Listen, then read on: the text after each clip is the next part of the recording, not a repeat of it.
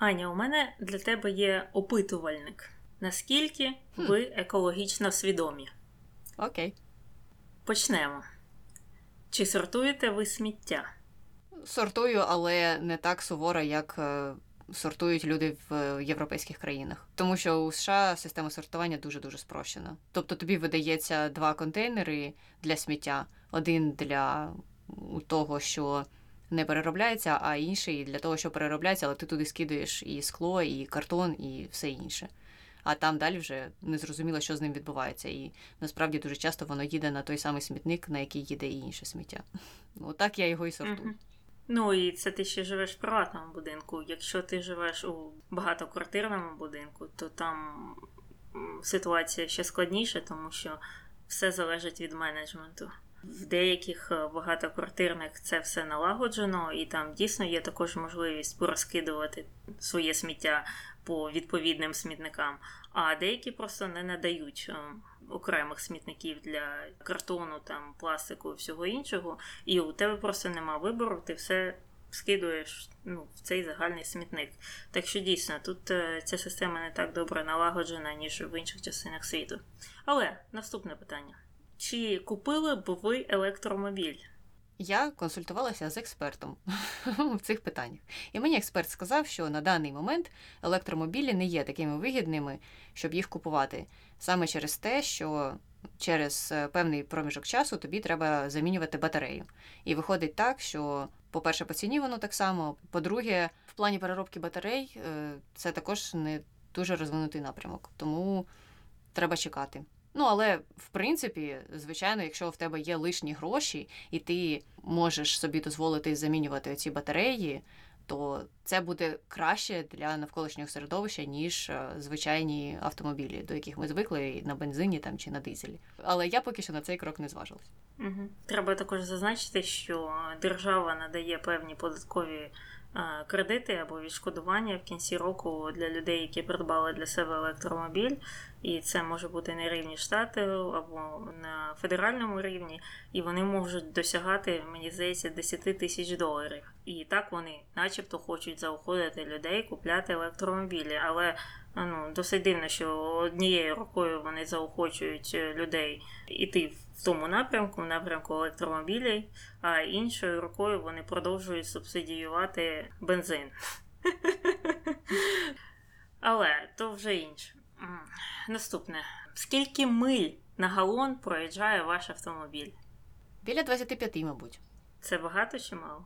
Це нормально, ну це непогано. Ну добре, а у мене 29.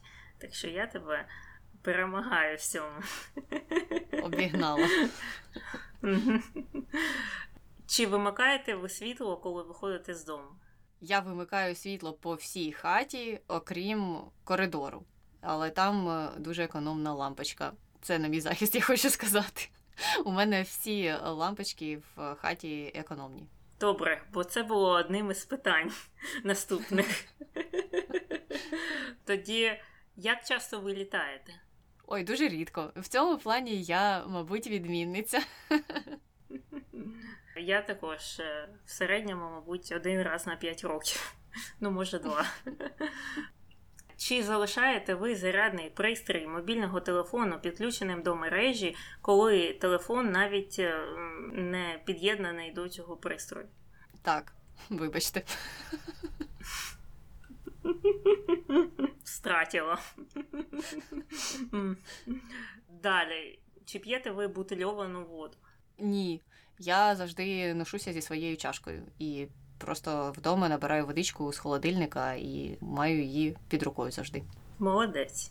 Чи змиваєте ви невикористані ліки, що відпускаються за рецептом в унітаз? Ні.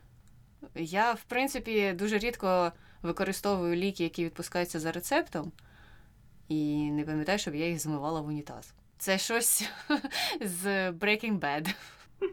Ну, там же є проблема, що люди змивають антибіотики в е, унітаз, е, вони потрапляють в воду, і потім е, ці ліки негативно впливають на екосистему, на рибок, на все інше, і це робить довкілля ще гірше. Ну, така от там ідея.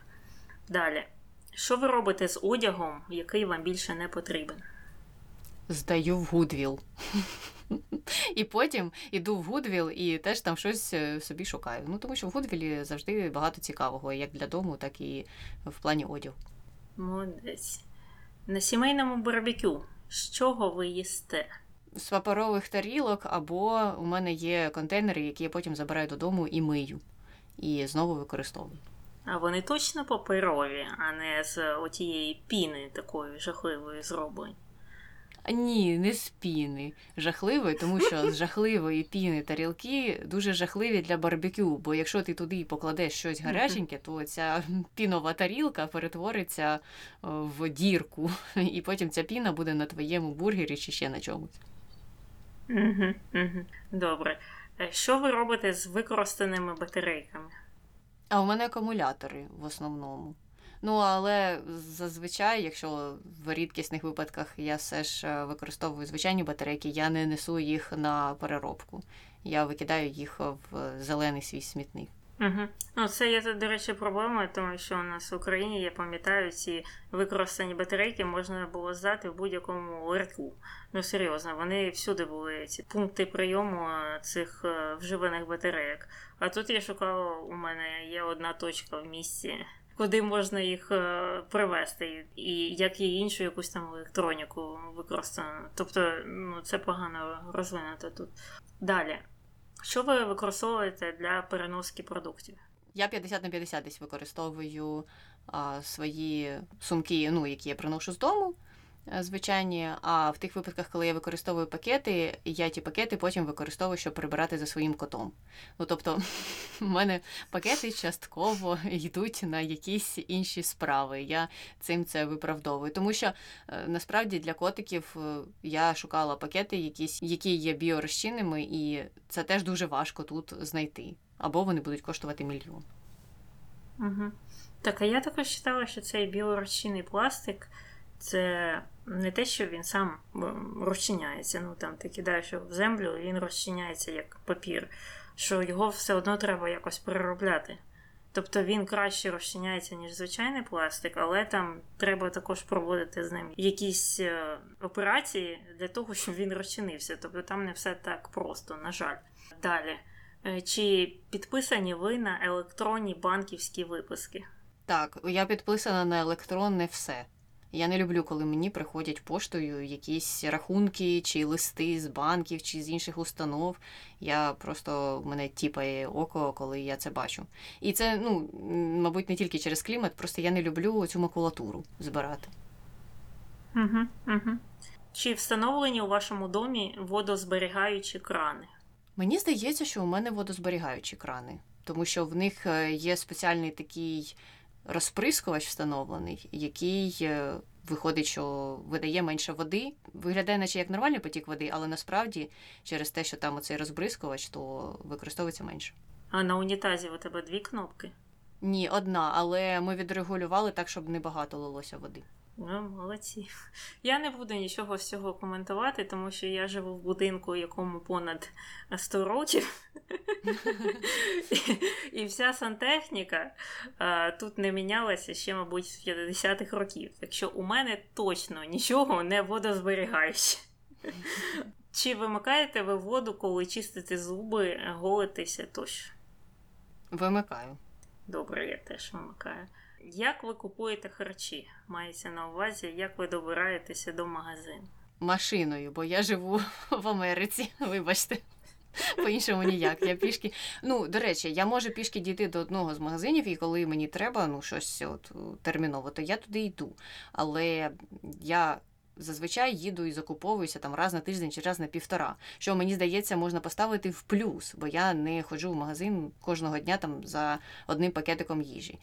Я, якщо їду, то я приїжджаю додому з купою пакунків, і таким чином я роблю тільки одну поїздку до магазину на цілий тиждень там або півтора. Добре. Ну, у мене є магазин прямо під домом, але я також їжджу на машині в інший магазин, який знаходиться далі. Тому що той магазин, що у мене під домом, він маленький, і там все в півтора-два рази дорожче. Так що тут угу. також така ситуація. Чи купуєте ви газети? Ні, не купую.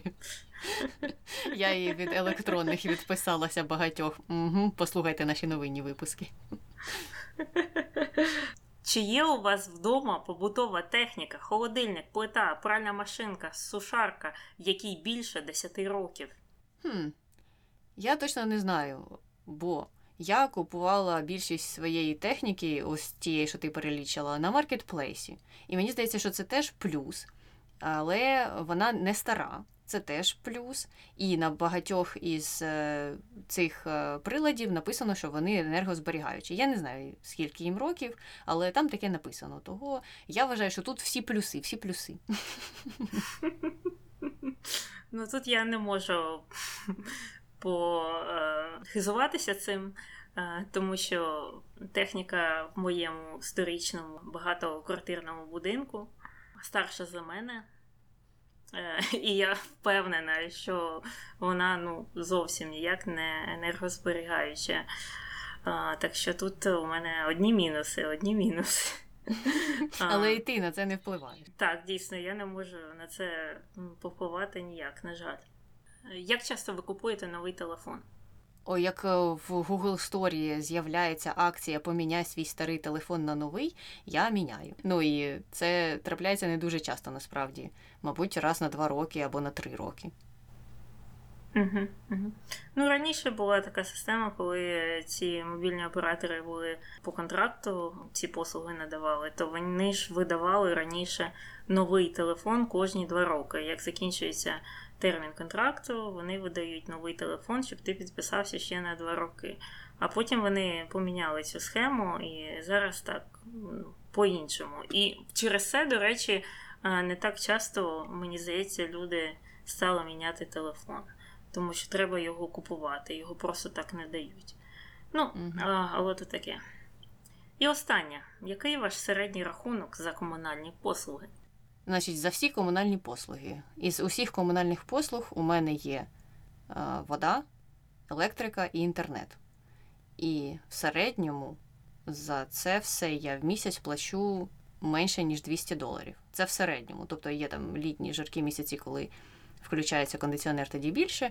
Є холодні місяці взимку, коли включається обігрівання повітря тоді теж більше, але весною там осінню взагалі ну, якісь дуже мізерні рахунки насправді приходять.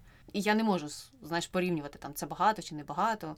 Не знаю, мені здається, що для Америки це нормально. І що я можу зарахувати собі в плюси, це те, що мені завжди моя електрокомпанія присилає такі схемки де мене вітають з тим, що мій будинок один із найкращих по використанню електроенергії в нашому районі. Ну тобто я найменше використовую, ніж там мої сусіди. Тому я можу на це орієнтуватися і вважати себе тут теж переможцем. Молодець.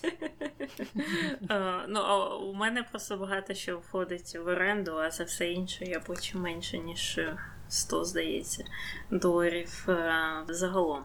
Але ну от ми пройшли цей тест. Як ти можеш оцінити свою екологічну свідомість, виходячи з своїх відповідей на ці питання?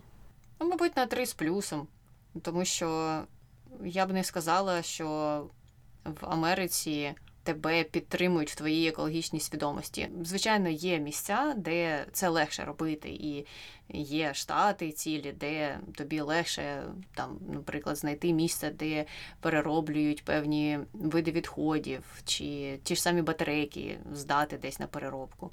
Є в той же час міста де це дуже важко зробити, і де ти розумієш, що людина витратить дуже багато часу на те, щоб їздити і цим займатися. А багатьох людей, наприклад, робота 60 годин на тиждень і троє дітей, яких треба готувати, одягати, виховувати і так далі. Ну тобто немає умов. Створених для людей, які б їм полегшили всю цю переробку і намагання бути друзями клімату, друзями нашої планети і все таке інше. Ну як е, до чого ми тут ведемо в цьому тесті. Тому у мене десь е, такий середній показник через те, що місце, де я проживаю, якраз теж таке середнє по своїй зацікавленості в тому, щоб боротися із негативним впливом на клімат. Ну тому і люди так відповідно живуть. Які умови створені, так люди і себе і поводять. А ти б себе як оцінила? Ну, мабуть, гірше. Єдине, що, мабуть, в плюсі, це те, що е, я все ж таки живу в місті, де у мене є можливість не використовувати автомобіль для всього, що мені треба зробити. Там е, сходити в аптеку, чи в ресторан, чи навіть на роботу. Я це все можу зробити пішки, і тому мені автомобіль ну, потрібен тільки для більш дальних дистанцій. І в цьому, мені здається, у мене тільки єдиний плюс. А в плані от, е, якогось власного споживання, в плані того, наскільки екосвідомим є моє житло, ну тут абсолютний мінус е, з усіх е, сторін, мені здається. Хоча моя електрокомпанія також каже мені, що я ну не те, що я там молодець і попереду всіх але я не рівні з усіма. Тобто, принаймні, я не гірше своїх сусідів. І це вже якось заспокоює. Але більше про еко, свідомість і боротьбу з зміною клімату у сьогоднішньому випуску.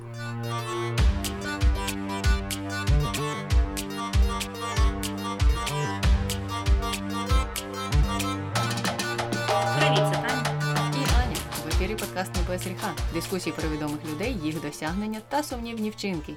Сьогодні за багаточисленними заявками говоримо про Грету Тунберг. Дочекалися ви на кінець того і починаємо, як завжди, з того, що люди питають про неї в інтернеті.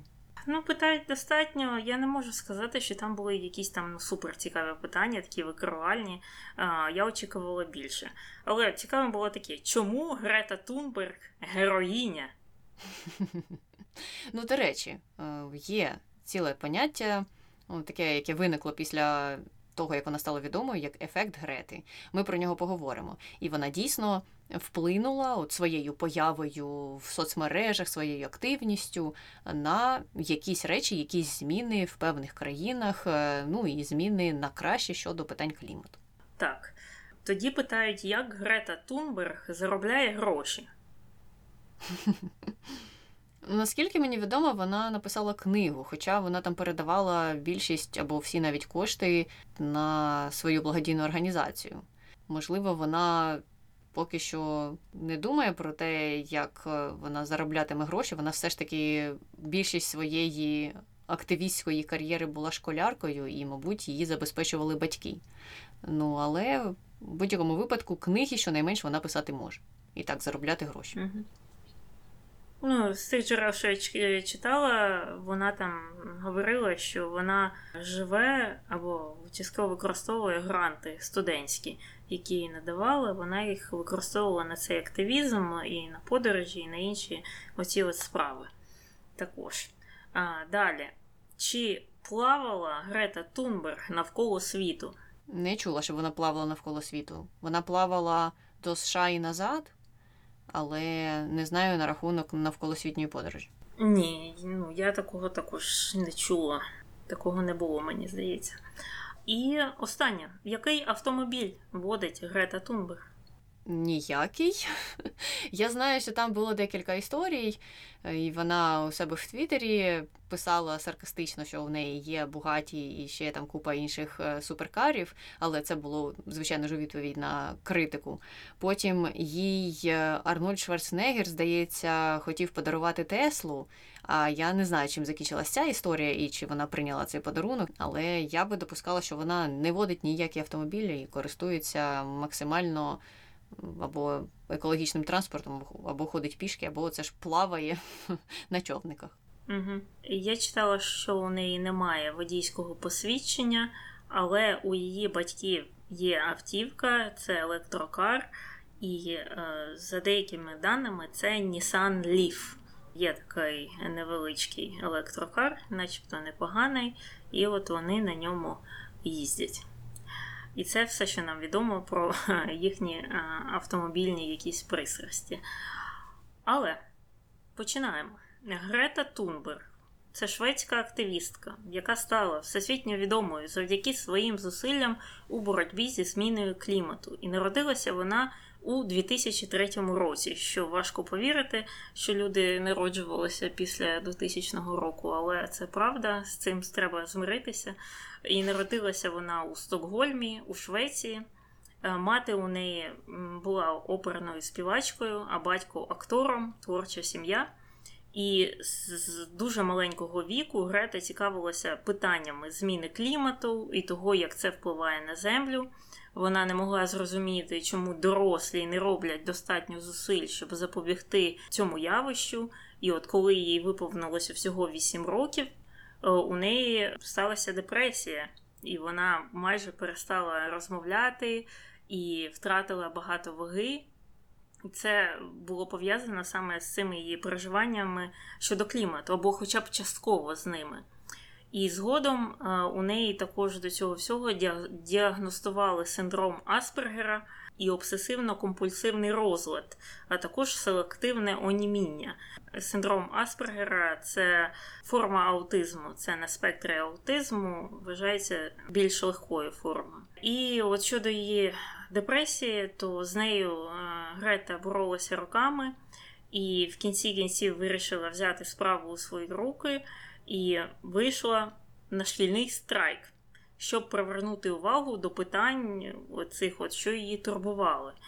І батьки в той час не підтримували цей її крок але в той же час вирішили з розумінням поставитися до такого рішення, е, тому що вони помітили, що це робить її трохи щасливішою і поступово виводить е, з її депресії, що їй це допомагає. І вона тоді казала, що ідея того кліматичного страйку пройшла їй в голову після того, як вона прочитала в новинах про страйки школярів у США після стрілянини в Паркландській школі. Е, що у Флориді, і тоді школярі американці вони виступали з метою посилення контролю за зброєю в США.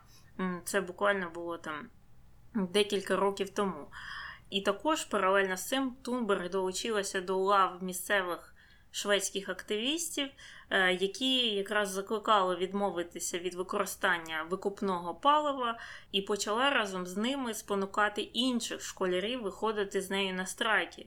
Але на той час ще ніхто не був так сильно в цьому зацікавлений, тому вона продовжувала страйкувати сама в одиночку і вирішила взагалі не відвідувати школу до загальних виборів у Швеції 9 вересня 2018 року. Тобто, ну такий вона активіст-одинак е, була, можна сказати. І ем, щодо її вимог. Е, вони полягали в тому, щоб е, шведський уряд скоротив викиди вуглекислого газу відповідно до Паризької угоди.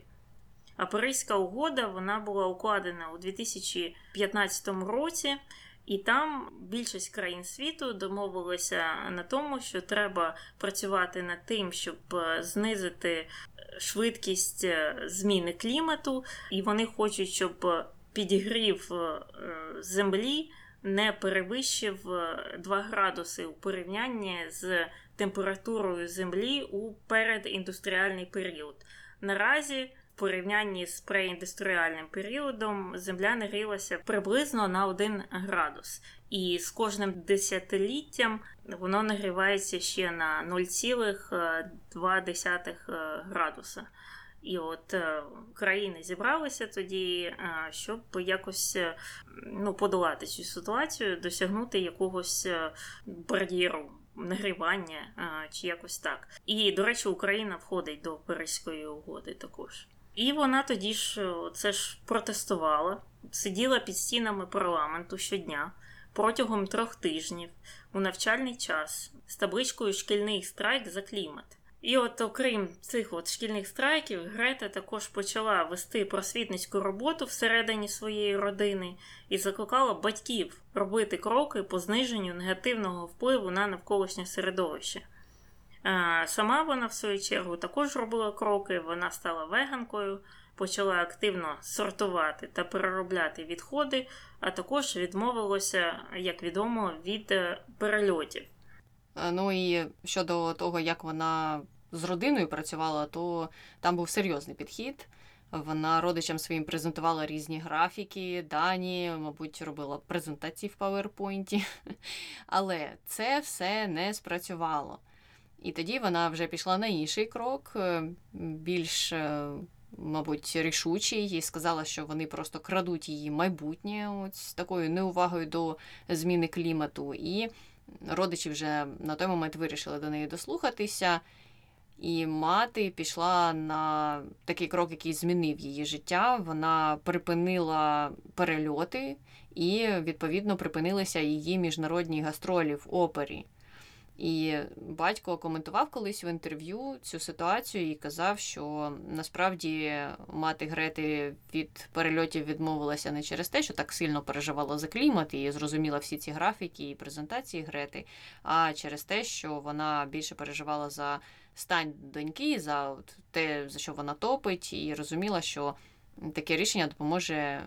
Греті далі рухатися і займатися активізмом, і вона бачила, як це щось змінює, можливо, і, ну, і вона бачила велике майбутнє для своєї доньки, і тому вирішила піти на такий крок. А через кілька років після цього рішення вже саму Грету питали, чи вона відчуває провину за те, що фактично закінчила кар'єру своєї матері. А та так здивовано відповіла, що вона нічого не закінчувала. Це був вибір матері, вона не змушувала її нічого робити і просто надала їй інформацію, на основі якої вона прийняла своє рішення. Ну, зрозуміло, що тут е, можна додати драматизму в цю історію, і сказати, о Боже, так, Грета закінчила кар'єру матері. З іншого боку, ну, дорослі люди самі вирішують за себе, що їм робити. Якщо мати Грети вирішила, що так краще для неї, для її родини, то це було її рішення, і воно було там правильним чи неправильним. Це знову ж вирішувати також їй, і насправді ніхто, мабуть, нікому життя не псував. Ну і повертаючись до Грети, вона після того, як почала ці свої одиночні страйки, також паралельно стала активно вести соцмережі, інформувала своїх підписників про свої заходи, і поступово-поступово її популярність почала збільшуватися. Спочатку всередині Швеції, потім по всій Європі, потім по всьому світу. До неї почали вже долучатися інші активісти, молодь в основному. А вже наприкінці 18-го року її активність змінилася від цих поодиноких протестів до участі в масових демонстраціях по всій Європі. Вона також почала виступати з різними промовами, мобілізовувала своїх підписників вже виходити на акції по всьому світу. І дійсно там було багато молодих людей. Вона казала, що вона з ними спілкується, і що багато з них також були в депресії. Вони бачили, скільки проблем на світі є, і бачили, що нічого не можуть для цього зробити. А потім стали активістами в різних питаннях, в тому числі в питаннях впливу на е, негативні зміни клімату. І це їм допомогло, так само як і Греті, е, вийти із е, своїх депресивних станів. Ну і за кілька місяців Грета отримала дуже величезну популярність, і в кінці кінців її запросили виголосити промову під час пленарного засідання конференції ООН зі зміни клімату. Це було в 2018 році, і потім вона майже на кожних наступних конференціях також виступала. Вона прийшла туди з такою досить радикальною промовою, назвала світових лідерів незрілими, неспроможними називати речі своїми іменами, вказувала, що вони безвідповідально ставляться до проблеми зміни клімату. І, звичайно ж, там всі сиділи, понуривши голови, і слухали її е, дуже серйозно. І після цієї розмови її вже почали далі запрошувати на різні форуми, там в парламенти країн Європи. Вона, коротше кажучи, стала так гастролювати і продовжувала критикувати політиків за те, що вони достатньо працюють над е, питаннями негативної зміни клімату. А паралельно з цим вона, до речі, повернулася до школи, але у 2019 році вирішила взяти паузу на рік, тому що планувала поїхати до США і там продовжувати свою активістську роботу. Ну і ми знаємо, що вона відмовилася від е, перельотів, тому це би зайняло. Більше часу, ніж у звичайної людини, і туди вона добиралася 15 днів на яхті яка була обладнана сонячними панелями і підводними турбінами, щоб запобігти викидам вуглецю. Ну а вже в США Її спочатку запросили дати свідчення в спеціальному комітеті Палати представників США, який займається питаннями кліматичної кризи. А далі вона взяла участь у саміті ООН з питань клімату, що проводився в Нью-Йорку, і там звинуватила знову офіційних осіб бездіяльності. Оце ота відома промова, там де вона каже «How dare you?», то була вона у 2019 році. І також вона доєдналася до групи дітей, які під егідою ЮНІСЕФ оголосили, що подали офіційну скаргу проти п'яти країн, які не скорочують свої викиди згідно із тим, що вони там пообіцяли за Паризькою угодою. І ці п'ять країн це Аргентина, Бразилія, Франція, Німеччина та Туреччина. А ця скарга полягала в тому, що вони пообіцяли скоротити свої викиди, вони це не роблять, і таким чином вони порушують е, протокол до конвенції про права дитини. Тобто вони не піклуються про дітей, про їх майбутнє.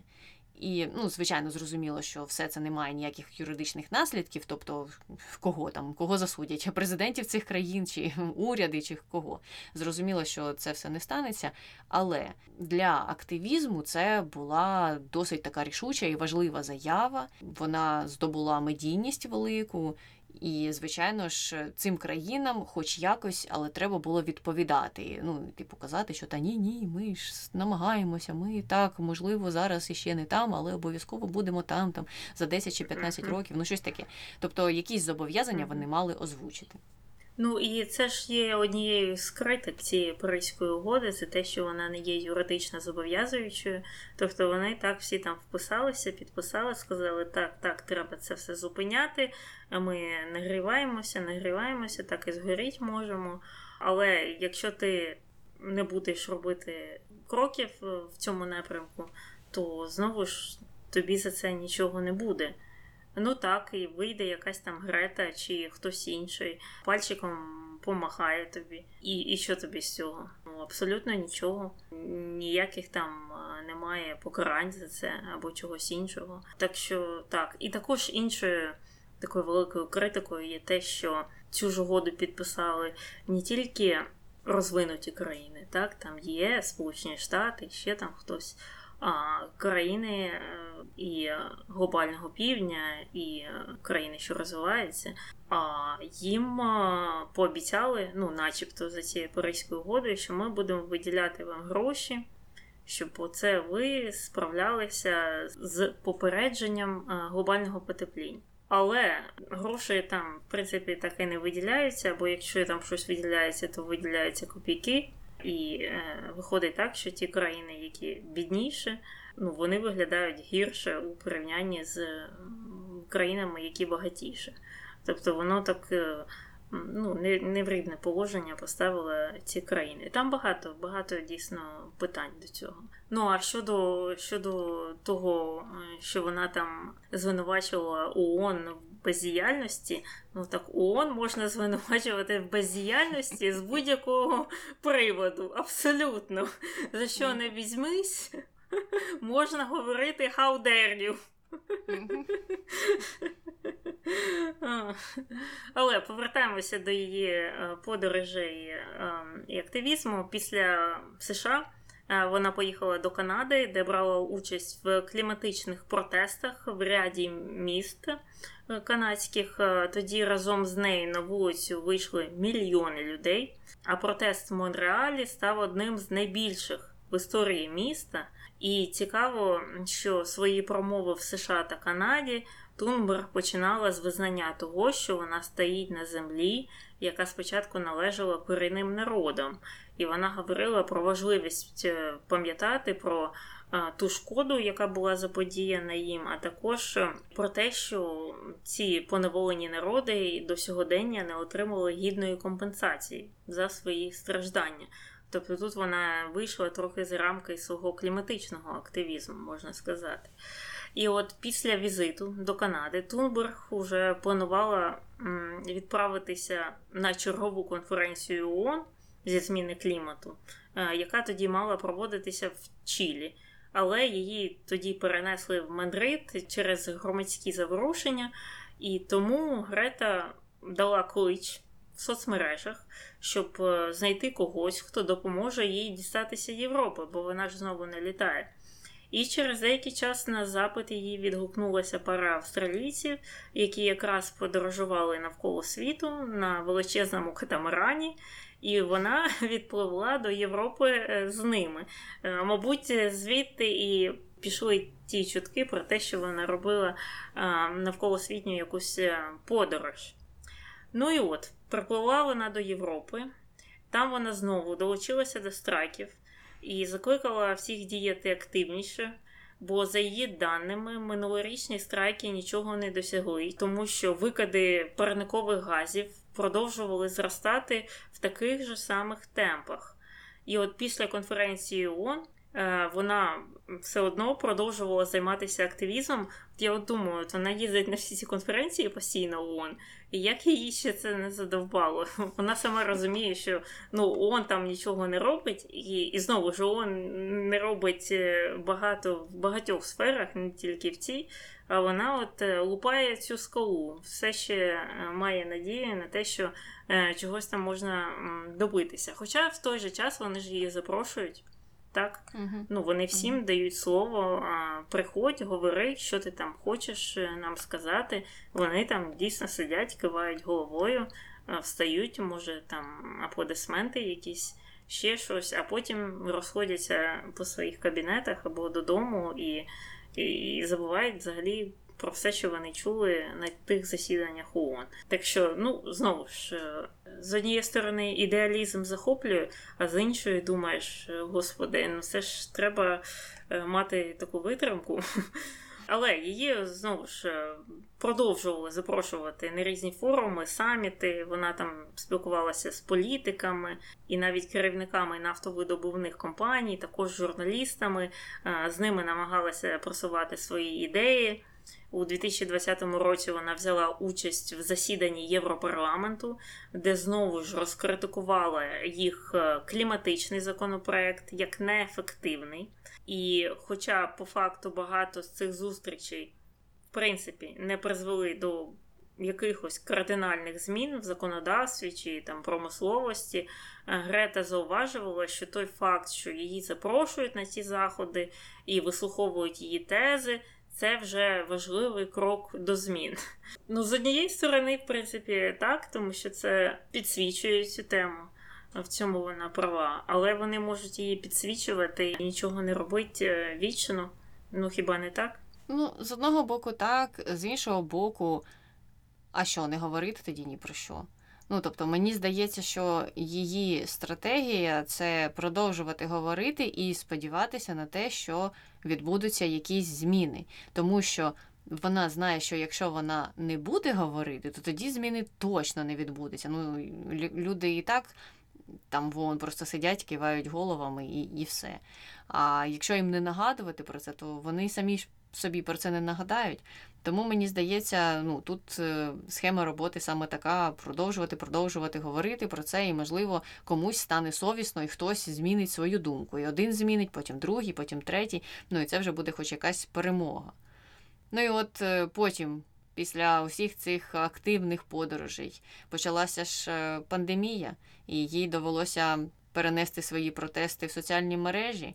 Ну і паралельно вона, до речі, також е, в цьому випадку вийшла за межі свого традиційного активізму, почала говорити про необхідність вакцинації, вела просвітницьку роботу щодо цього, е, вказувала додатково, звичайно ж, на проблеми дистриб'юції вакцин по всьому світу, і що це важко зробити саме в бідні країни. Тобто. Враховуючи те, скільки в неї підписників, ну і наскільки її голос е, знаєш, голосний, це було важливо, щоб вона говорила і про такі питання, як, наприклад, вакцинацію, і вела просвітницьку роботу в цій сфері.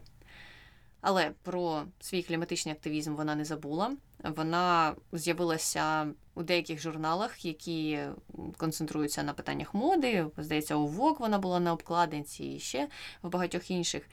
Але це вона використала для того, щоб, звичайно ж, розкритикувати індустрію моди і казала, що цей бізнес е, також негативно впливає на клімат, особливо через тренди на швидку моду.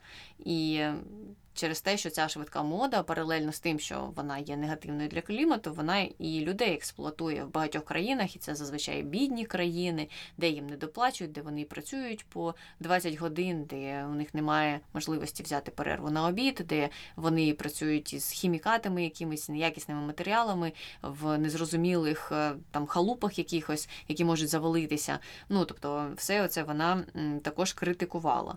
Що досить цікаво, знаєш, з'явитися на обкладинці Vogue, ну і потім розтрощити їх е, у своїй статті.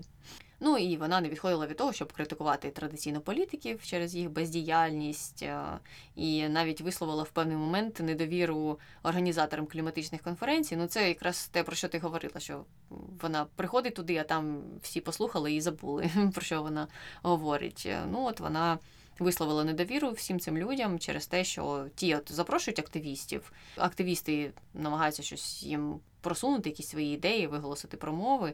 А політики чи там ті організатори. Цих конференцій нічого потім не роблять з того, що активісти пропонують. Ну і тоді питання, чого ви нас запрошуєте постійно? Для чого? Щоб ми просто посиділи, поговорили, покивали і потім розійшлися. Ну тобто, це її явно вже на той момент не влаштовувало. Ну і от е, в 2022 році дійшло до того, що Тунберг і ще понад 600 ем, інших молодих людей подали позов проти шведської держави за кліматичну бездіяльність Україні. Цей позов було подано в Стокгольмі. А уже в кінці березня 23-го року окружний суд міста Нака дав добро на розгляд цього позову. І від тієї дати шведська держава має три місяці, щоб відповісти на позов, перш ніж цю справу можна буде розглянути далі або врегульовувати якось. Тобто вони зараз мають сказати, чи вони будуть щось робити. У відповідь на цей позов про кліматичну бездіяльність, чи вони будуть вносити якісь зміни, можливо, в законодавство, чи ще щось, ще щось. Ну, це, до речі, великий сув. Мені здається, що вона змогла хоча б у себе вдома. Подати в суд на шведську державу і змусити їх щось робити, ну щонайменш відповідати на офіційному якомусь рівні перед судом. Це вже не просто якась паризька угода, де в тебе немає ніякої юридичної відповідальності. Це вже справа, яка пішла в суд, і це більш серйозно. Угу, угу. Ну е, так цікаво, ти описувала те, що от е, активістів е, запрошують туди-сюди, політики різні організації, і вони там жаліються, а влада розводить руками. Активісти бідкаються, влада розводить руками. Е, так, ну це ж можна сказати про будь-яких активістів в будь-якій сфері. Хіба не так? Е, ну чим би ти там не займався, хоч е, кліматом, хоч урбаністикою, хоч антикорупційною діяльністю, як у нас заведено. Там же історія така ж сама, але цікаво те, що одних активістів зводять в герої, так, е, героїзують, що от вони молодці, борці, е, знову ж луплять цю скелю, так і треба. От без вас би взагалі все розвалилося і все було погано. А хоч ви там щось їм кажете, які вони погані, і які вони бездіяльні, і взагалі. А інших, ну от, наприклад, Грету Тунберг, е, з неї роблять як дівчинку для биття якесь опудало, е, незрозуміле і е, в деяких випадках взагалі якогось малолітнього дьяволу. Як ти думаєш, чому так відбувається? Я теж не розумію цієї демонізації Грети і бажання ну, познущатися з нею щонайменш там в соцмережах. Бо я зустрічаю дуже часто багато коментарів про те, що о, що там про це думає комуністка Грета. Ну і обов'язково це от в якомусь такому стилі описується. Її то комуністкою назвуть, чи там ще якимись характеристиками, не знаю, чи її притаманними чи ні, опишуть. Можливо, тому що люди. Які про це пишуть, вважають, що питання, за які вона топить, не настільки важливі, як питання, за які вони топлять. В той же час тоді це відповідно дає Греті право написати про цих людей так само. Ну, Вона вважає, що її питання найважливіші. Тобто це якийсь такий трайбалізм, мабуть, і бажання того, щоб е, всіх цікавило саме те питання, яким ти займаєшся. Але ну, ми живемо у світі, де це не так. Так само, як е, якщо взяти різні роботи там, чи різні інтереси в людей, чи різні хобі. Всі цікавляться своїми якимись е, речима, які для них мають сенс. І не можна змусити все населення світу там цікавитися тільки тим, чим ти цікавишся. Так, але чомусь серед там активістів, політиків, популістів і так далі, ну це особливо яскраво проявляється. І дійсно Грета часто демонізується через це. Ну так, є ж відома фраза: обирайте свої битви, так? Ти не можеш боротися на всі фронти і тупити за всі проблеми, за всі теми одночасно. Ти не можеш перейматися і безхатніми тваринками, і кліматом, і соціальною нерівністю, і фемінізмом, реформами державних органів і так далі. Далі, далі можна перелічувати ще купу різних проблем. Ти не можеш однаково виділяти увагу всім цим темам, але хтось має виділяти їм увагу, і це не обов'язково можеш бути ти. Або це не обов'язково має бути одна людина. Ну тобто, якщо хтось. Хоче, щоб оця людина приділяла увагу саме цьому питанню, то можливо цьому комусь треба ну, самому звернути увагу на це питання, раз воно його цікавить. А, наприклад, у випадку Грети вона звернула увагу на те питання, яке її цікавить. І я, чесно кажучи, не чула, щоб вона йшла до інших активістів і щось їм казала. Якщо є такі випадки, то обов'язково нам про це напишіть.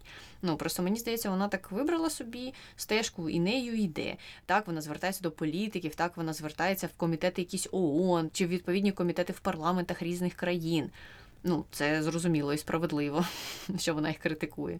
Але я не чула, щоб вона там пішла до активістів, які займаються питаннями бездомних тварин чи ще щось, і казала їм, а чого ви не думаєте про клімат? Це ж важливіше насправді, ніж те, чим ви займаєтесь. Угу. Але повертаємося до її діяльності у 2022 році. Вона випустила книгу під назвою the Climate Book». І там в цій книзі різні вчені та експерти писали есе на тему зміни клімату і що ну, взагалі з цим робити. І от всі доходи від цієї книги вона пожертвувала своєму фонду, який знову ж займається проблемами клімату. І хоча сама Тунберг часто скаржиться на те, що політики її не чують, все ж вона має вплив на зміни в кліматичному законодавстві різних країн. Наприклад, у 2019 році президент Єврокомісії пообіцяв, що з 2021 по 2027 рік кожен четвертий євро, витрачений у межах бюджету ЄС, піде на заходи, спрямовані на пом'якшення змін клімату. А на виборах 2019 року до Європарламенту представники зелених партій збільшили кількість місць у Європарламенті з 52 до 72. І цікаво, що багато нових місць зайняли політики саме з північної Європи, звідки почалися всі ці протести Грети та її колег. Тобто вплив політичний дійсно у неї якийсь є вона просуває зелені партії у відповідні місця в парламентах. Також у червні 2019 року опитування YouGov в Британії показало, що громадське занепокоєння щодо навколишнього середовища Великій Британії зросло до рекордного рівня після того, як Тунберг давала свої промови. А в США після її виступів збільшилися пожертви в організації, що протидіють негативним змінам клімату. І тут е, знову ж можна побачити, що вона піднімає цікавість увагу до цієї теми, що в принципі завжди є е, ну, корисним і важливим. Угу. Ну і наостанок е, варто поговорити про Грету і Україну або її якісь промови чи виступи пов'язані е, з Україною, ну тому що це цікаво в рамках е, нашого подкасту і взагалі загального контексту. Отже, нещодавно, буквально після того, як росіяни знищили Каховську дамбу, вона на це реагувала. Вона писала про це у своїх соцмережах і інтерв'ю там короткі давала і казала, що е, так, це екоцид, і визнавала, що це є результатом повномасштабного вторгнення Росії в Україну. Тобто Грета набагато краще відреагувала на це, ніж е, деякі всесвітньо відомі видання, які ми цитували в одному з наших новинних випусків. Там були і Reuters, і NBC, і все, що завгодно, і New York Times, і Washington Post. Е, і вона додала, що це, звичайно ж, звірство, яке не можна описати словами, і Росія повинна відповідати за свої злочини. Ну, тобто, так досить категорично і прозоро вона це все описала. Потім вона також приєдналася до мітингу проти екоциду в Україні, який організовували українці в Бонні перед будівлею ООН. І там вона сказала, що підтримує Україну, що вона з нами солідарна. Ще раз повторила тезу про те, що Росія має відповідати за скоєне, і зазначила, що е, ООН е, незадовільно відреагували на все, що сталося. Тобто вона розкритикувала ООН і в цьому питанні. Ну а якщо говорити про минулі її виступи, то вона й до цього не мовчала. Вона ще на початку повномасштабної інвазії брала участь у протестах на підтримку України, які проходили в Швеції. Там навпроти російського посольства відбувалися якісь заходи, і можна побачити фотографії з нею. Ну є в соцмережах. Це все дуже легко знайти. Ну тобто. Не можна її звинуватити в тому, що вона, знаєш, зовсім мовчить щодо питань, які пов'язані з повномасштабною інвазією. Бо я також чула критику в її сторону щодо цього, що а чого Грета не реагує, а чого Грета тут не висловилася, а там не висловилася. Ну це ж дещо несправедливо, як на мене. Тому що знову ж таки Грета працює у своїй стежині, яку вона вибрала, де вона є ну, більш-менш експертом, більше там, наприклад, ніж я там або Таня. І вона дійсно там має вагу і знає, що робить, і має великий вплив. Паралельно, в певні моменти, як ми бачимо, вона може відхилятися там, коли треба було поговорити про вакцинацію, вона про це поговорила. Там в питаннях України вона висловлюється, також не мовчить е, і ходить на мітинги. Є речі, на які вона відволікається, де це важливо. І мені здається, що цього достатньо насправді, тому що гірше це коли стається ситуація типу рік назад. Я була експерткою в питаннях ковіду і вакцинації. Потім я стала експерткою в цінах на яйця.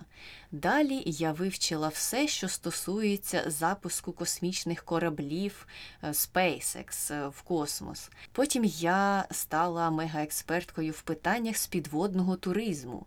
А сьогодні я надягаю капелюха експертки із питань Каховської дамби, ЗАЕС і всього такого на світі. Ну тобто тут ми обираємо, що краще мати таких експертів, які кожен день е, мають що сказати щодо нового питання, яке обговорюється сьогодні в новинах, чи можливо мати якихось людей, які дійсно зацікавлені глибоко певними питаннями, ну і маючи вагу і розуміючи свою вагу, можуть коментувати час від часу якісь інші всесвітньо там важливі теми. Ну, Мені здається, чомусь що друга історія краща за першу.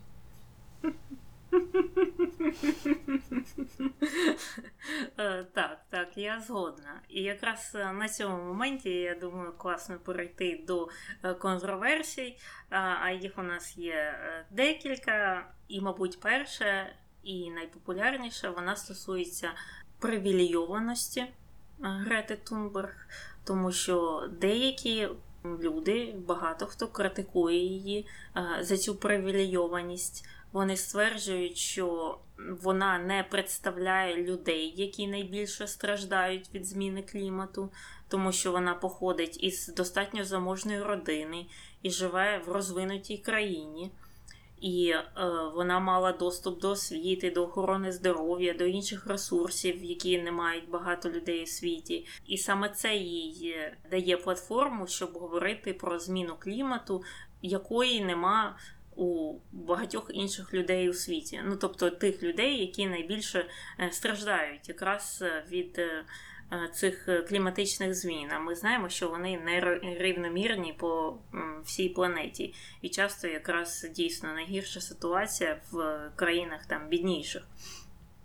Але в той же час сама Грета Тунберг вона в своїх промовах це визнає. Вона не раз сказала, що я там знаю, звідки я, і я з знову ж заможної сім'ї, з розвиненої країни, і вона від цього не відрікається. Так що, в принципі, тут мені не зовсім зрозумілий закид е, в її сторону в цьому плані. Вона також.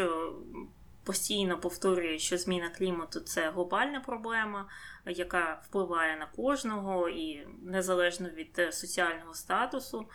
і вона просто використовує оцей свій привілей, який вона визнає, що у неї є, щоб говорити від імені тих, хто найбільше страждає від змін клімату. Така її позиція. Але є ще друга сторона привілейованості, і це вона стосується більш е, е, такого регіонального характеру, тому що країни, які нині є розвиненими і передовими, е, досягли цього статусу високого, використовуючи енергоносії та методи виробництва, які нині вважаються неекологічними і піддаються критиці з боку е, якраз е, ну, кліматичних активістів, таких як Грета Тумберг.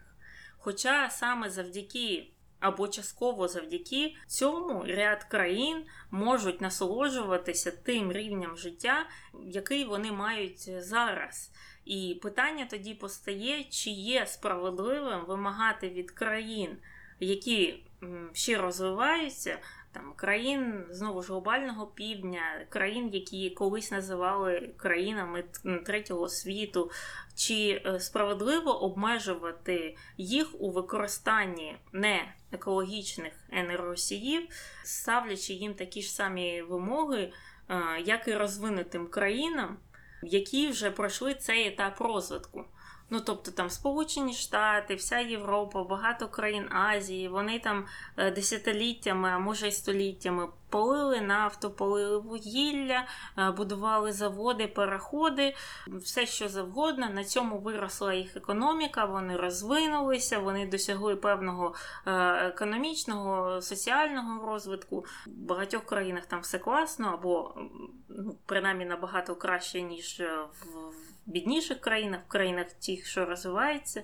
Чи мають вони право тепер приходити до там певних е, африканських країн, латиноамериканських, е, е, азійських країн і казати, що ага, ви тут сидите і палите отут от нафту, чи вугілля, чи ви будуєте свої будівлі з якихось там поганих матеріалів неекологічних, або ще щось ви там таке погане робите, так не можна, від цього нагрівається земля, забруднюється планета і так далі. і так далі коли самі ці країни довгий час це робили, саме через них і і сталося це ну, потепління, зміна клімату, принаймні е, великою мірою через них. Там, е, Якщо подивитися на Сполучені Штати, скільки е, вони там роблять в цьому плані, як вони доклалися і досі докладаються.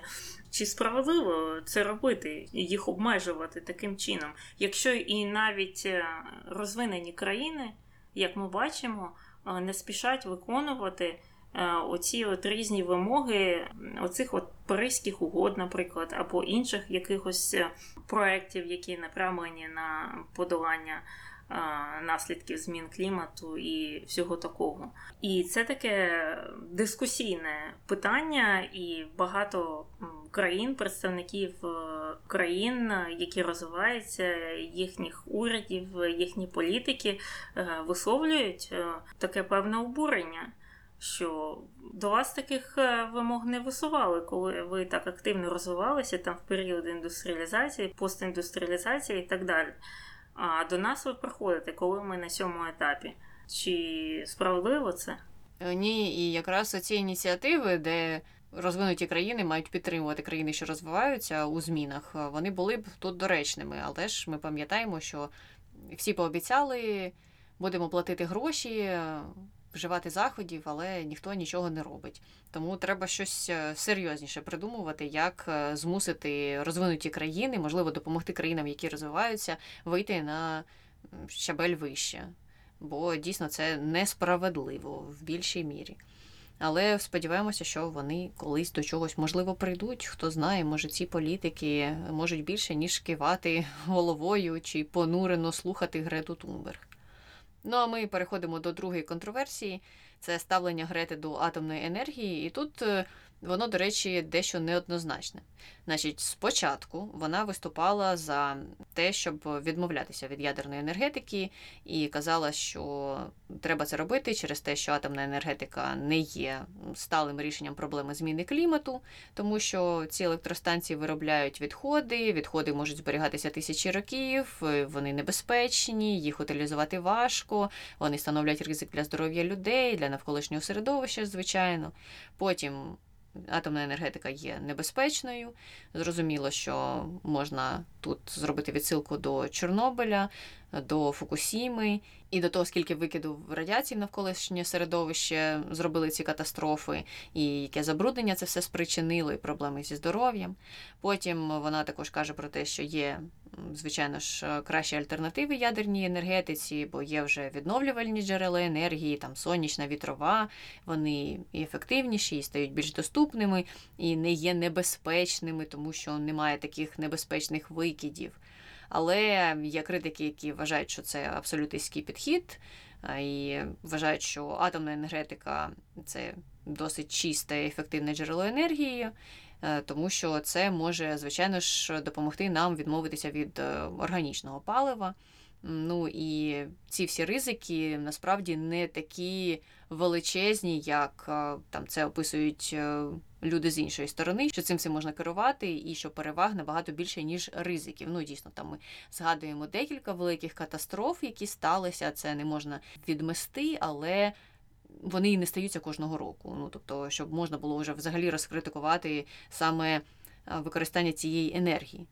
Ну і щодо самої Грети, то варто тут зазначити, що коли Німеччина прийняла рішення відмовитися взагалі від атомної енергетики, то вона виступала в цьому випадку проти.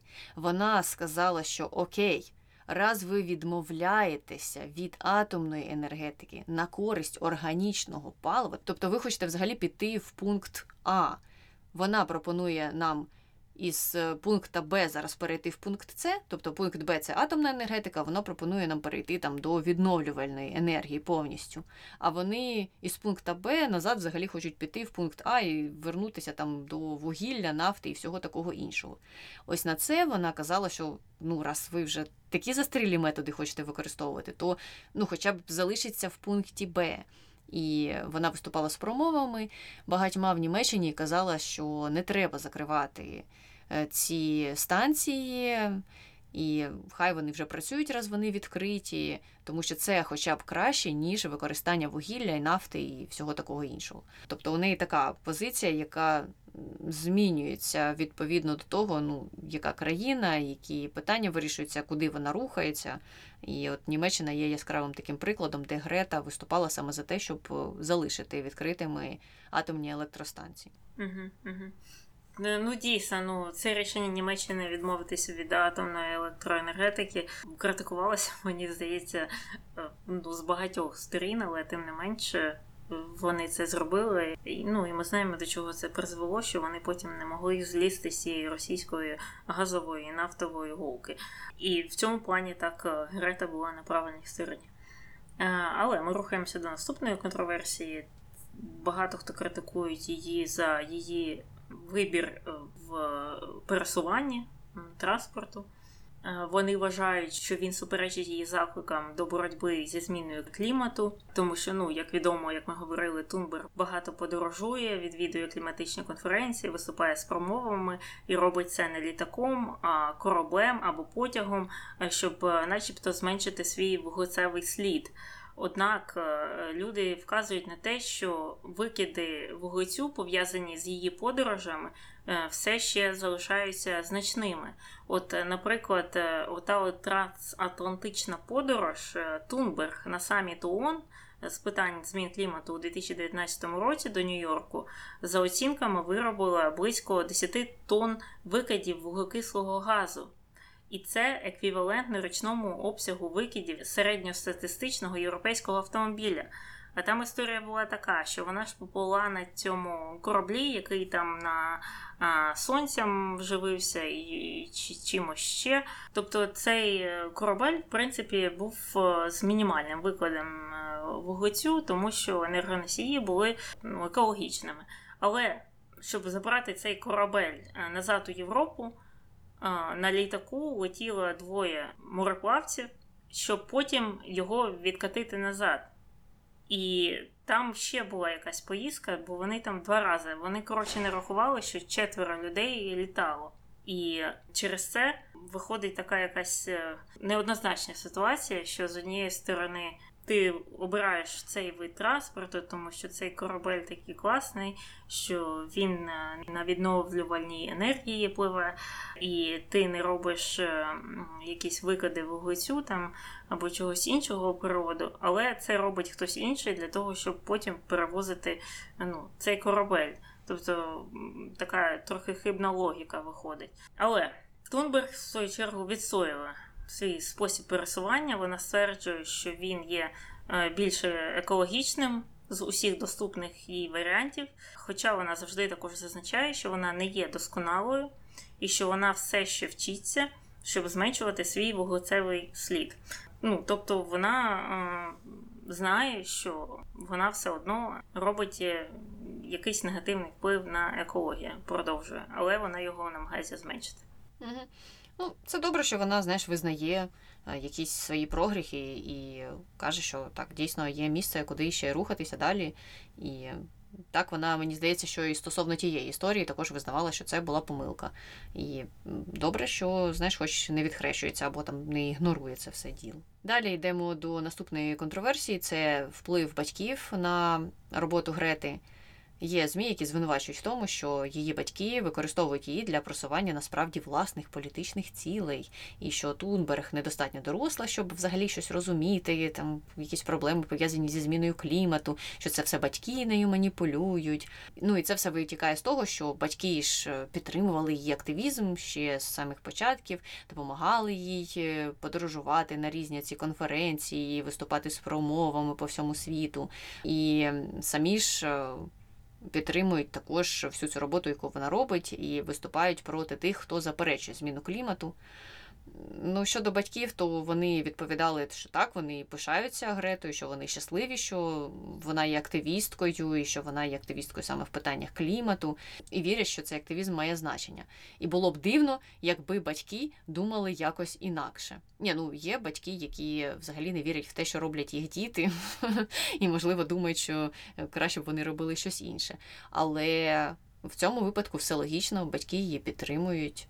І мені здається, що добре, що вони самі розуміють існування негативної зміни клімату і роблять якісь дії для того, щоб зменшити там свій негативний вплив на це. Все це добре, я не маю ніяких питань до всього цього. І я не думаю, що вони маніпулюють Гретою, так само, як і не вважаю, що Грета занадто мала, щоб розуміти, що відбувається зі зміною клімату. Мені здається, що дійсно діти в середній школі прекрасно розуміють, що відбувається з кліматом на землі. Я в цьому згодна, що я не сумніваюся в тому, що вони розуміються на цьому більше, ніж е, середньостатистична людина. В той же час я думаю, більшість критики якраз випадає на те, що ну, у неї, як і в принципі у більшості, мабуть, активістів, такий є ідеалістичний погляд. Е, романтизований погляд на те, як е, влаштований світ, так і критика падає на те, що вона не до кінця е, розуміє політичні процеси і як приймаються політичні рішення, і що, ну, якщо так спростити, що не все так просто. Тобто це не те, що там політики такі жахливі, погані і не хочуть просто там врятувати планету від перегрівання або від якихось інших е, негативних наслідків зміни клімату. А це через те, що є багато проблем, які існують одночасно, і є проблеми, які є абсолютно нагальними на даний момент, і вони мають розставляти пріоритети щодо цих проблем. І часто проблема клімату не є пріоритетом номер один.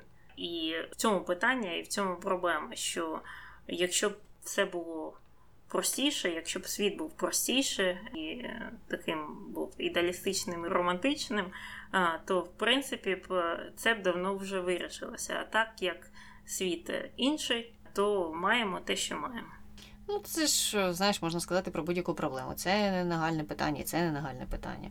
Е, це повернення до того, як ми говорили про те, що в кожному питанні є свої активісти, які вважають це питання важливим для себе, там для своєї групи активістів і так далі. Угу, угу. І ну, тут вже кожен вибирає собі сам, що він відстоює. Ну і до речі, наступна контроверсія якраз дуже сильно з цим пов'язана. Багато хто критикує її за е, її вік, багато хто вважає, що їй все ще 14 років. І тому вона там занадто молода, вона не розуміє складнощі зміни клімату, не розуміє політичні виклики, пов'язані з подоланнями е, цих змін клімату.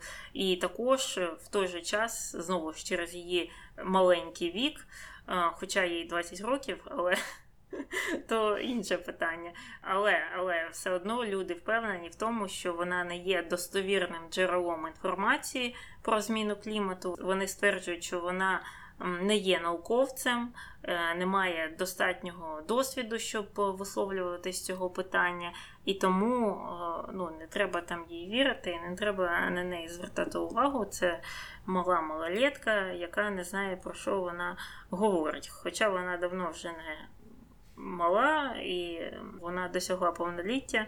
І те, що вона не є науковцем в цій сфері, це правда, але те ж саме можна сказати про будь-якого експерта з усіх питань, який висловлює свої погляди, свою експертизу, свою оцінку е, щодо будь-чого в секторі українського Фейсбуку. Але кожен з них впевнений, що саме він знає відповідь на всі питання. Саме він або вона знає, як правильно реформувати Верховний суд, Конституційний суд, як побороти корупцію, як е, зупинити зміну клімату, як проводити ілюстрацію, як кого обирати, як кого не обирати, що має відбуватися в сфері освіті, а що має відбуватися в сфері культури. Ну це ж не щось нове. Це всюди, всюди так е, діє, і там же часто відбуваються зміни не через тих людей, які мають там глибоку експертизу, які написали 150 тисяч книжок на, на якусь певну тему, і ще там 2 е, мільйони наукових статей. А часто це якраз через людей, які найголосніше. От і все. Угу.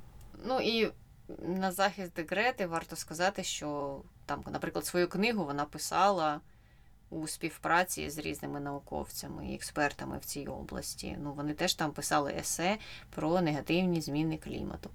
Вона може не бути експертом, але вона може працювати з експертами у цьому питанні. І це великий плюс. Є люди, так, які думають, що вони експерти в усіх питаннях і не слухають справжніх експертів у кожному з цих питань. Це тоді був би великий мінус. В її випадку ну, такого ми не спостерігаємо. Остання контроверсія стосується синдрому Аспергера, який е, був діагностований у Грети, і дехто її критикує за те, що вона використовує нібито свій синдром Аспергера як спосіб привернути до себе увагу чи викликати якісь співчуття. Потім є ті, хто кажуть, що це навпаки дає їй унікальний погляд на зміну клімату, і що вона здатна доносити нагальність цієї проблеми, так як інші не можуть, тому що вона так говорить, ніби як все є, вона не прикривається ніякими там пом'якшувальними словами, вона просто як бачить, так і говорить. Ну, це вже щось е, трохи в конспірологію ми входимо, як на мене.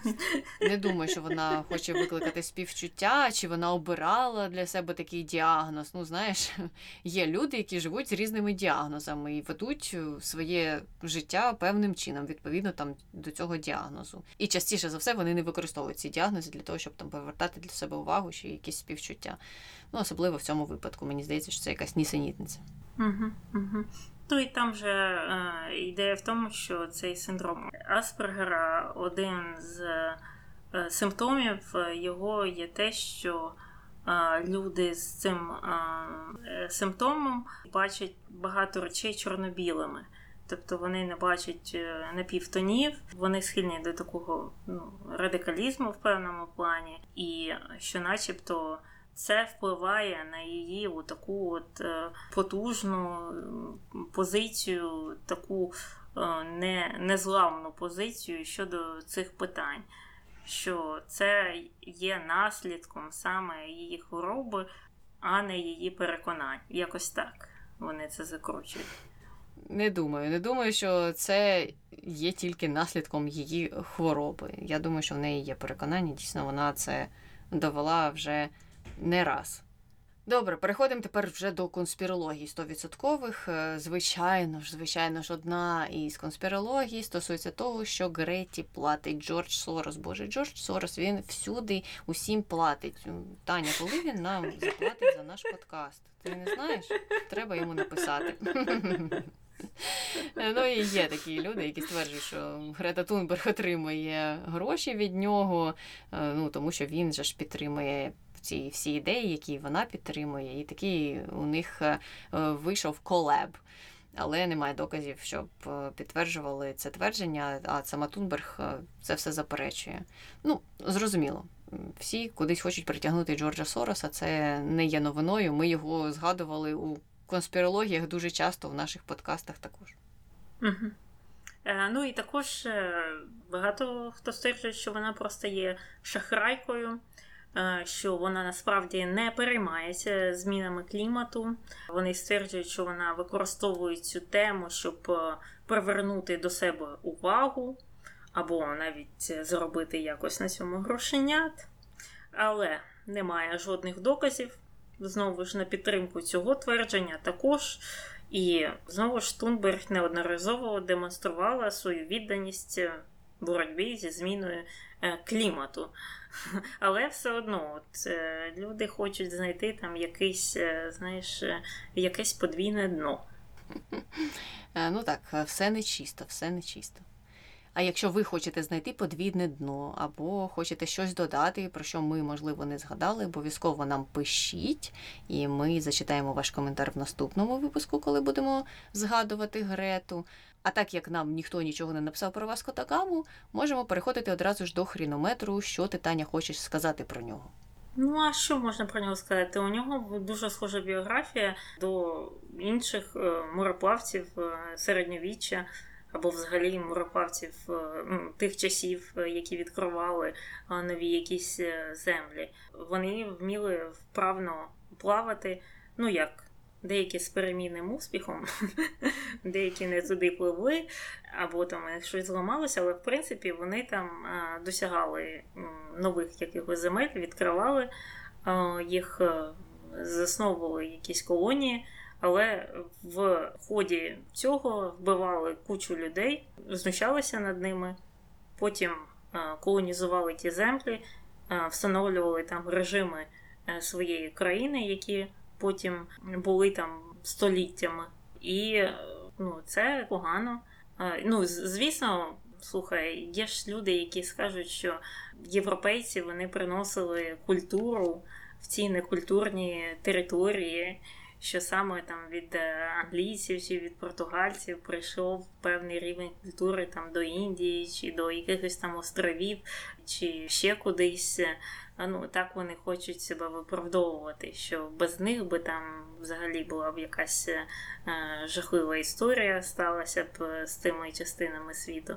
Але я е, не є прихильником таких ідей. Я думаю, щоб е, історія цих е, територій, цих країн цих цивілізацій склалося б набагато краще, якщо б їх е, ніхто не колонізував. А було б, до речі, цікаво, якщо б сталося навпаки. Якщо б хтось з Індії побудував корабель і вирішив колонізувати Португалію. Або Англію. Ну, Такий би був е, цікавий світ. Знаєш, якщо б у мене був якийсь е, портал, як в цих серіалах, там Квантовий стрибок, чи якийсь там вир світів, е, де можна щось поміняти в минулому і подивитися, як би виглядав світ, щоб змінилося. Я б дуже хотіла б. Е, ну, поспостерігати хоча б годинку, почитати е, новини, як би склалася ситуація у світі, якщо б все було навпаки, якщо б південь колонізував північ. В цілому, так, я ставлю 5 десь посередині. Дійсно, традиційна оцінка 5, е, тому що багато негативного багажу собою возять оці всі мореплавці. Я виступаю за неколонізацію. Не хочу дивитися на альтернативну колонізацію. Так само, як не хочу дивитися на наслідки тієї колонізації, яка сталася в нашому цьому існуючому порталі. Ну тому що багато чого дійсно поганого привезли з собою ці мореплавці, і потім усі ці колонізовані країни не те, що там десятиліттями, вони століттями і не можуть від цього всього відійти. Ну, подивіться зараз на Індію до сих пір, скільки е, всього вони пережили і зараз переживають через цю колонізацію, яку спричинили колись е, ну, і британці, і португальці також. Тому 5 балів Васко да Гамі. Якщо ви хочете щось додати про нього чи про будь-кого, про кого ми говоримо у наших подкастах, пишіть нам на пошту podcastnbgpesic.gmail.com Можете залишати і свої коментарі під нашими аудіо на Ютубі, можете нам залишити коментар, наприклад, на Патреоні. Також е, залишайте відгуки, де це можливо. Ну і розповідайте про наш подкаст своїм знайомим та друзям. Ну і на цьому все. З вами була Таня. І Аня. Слава Україні! Героям слава! А це був вступ на 20 хвилин. 20 хвилин. You're welcome.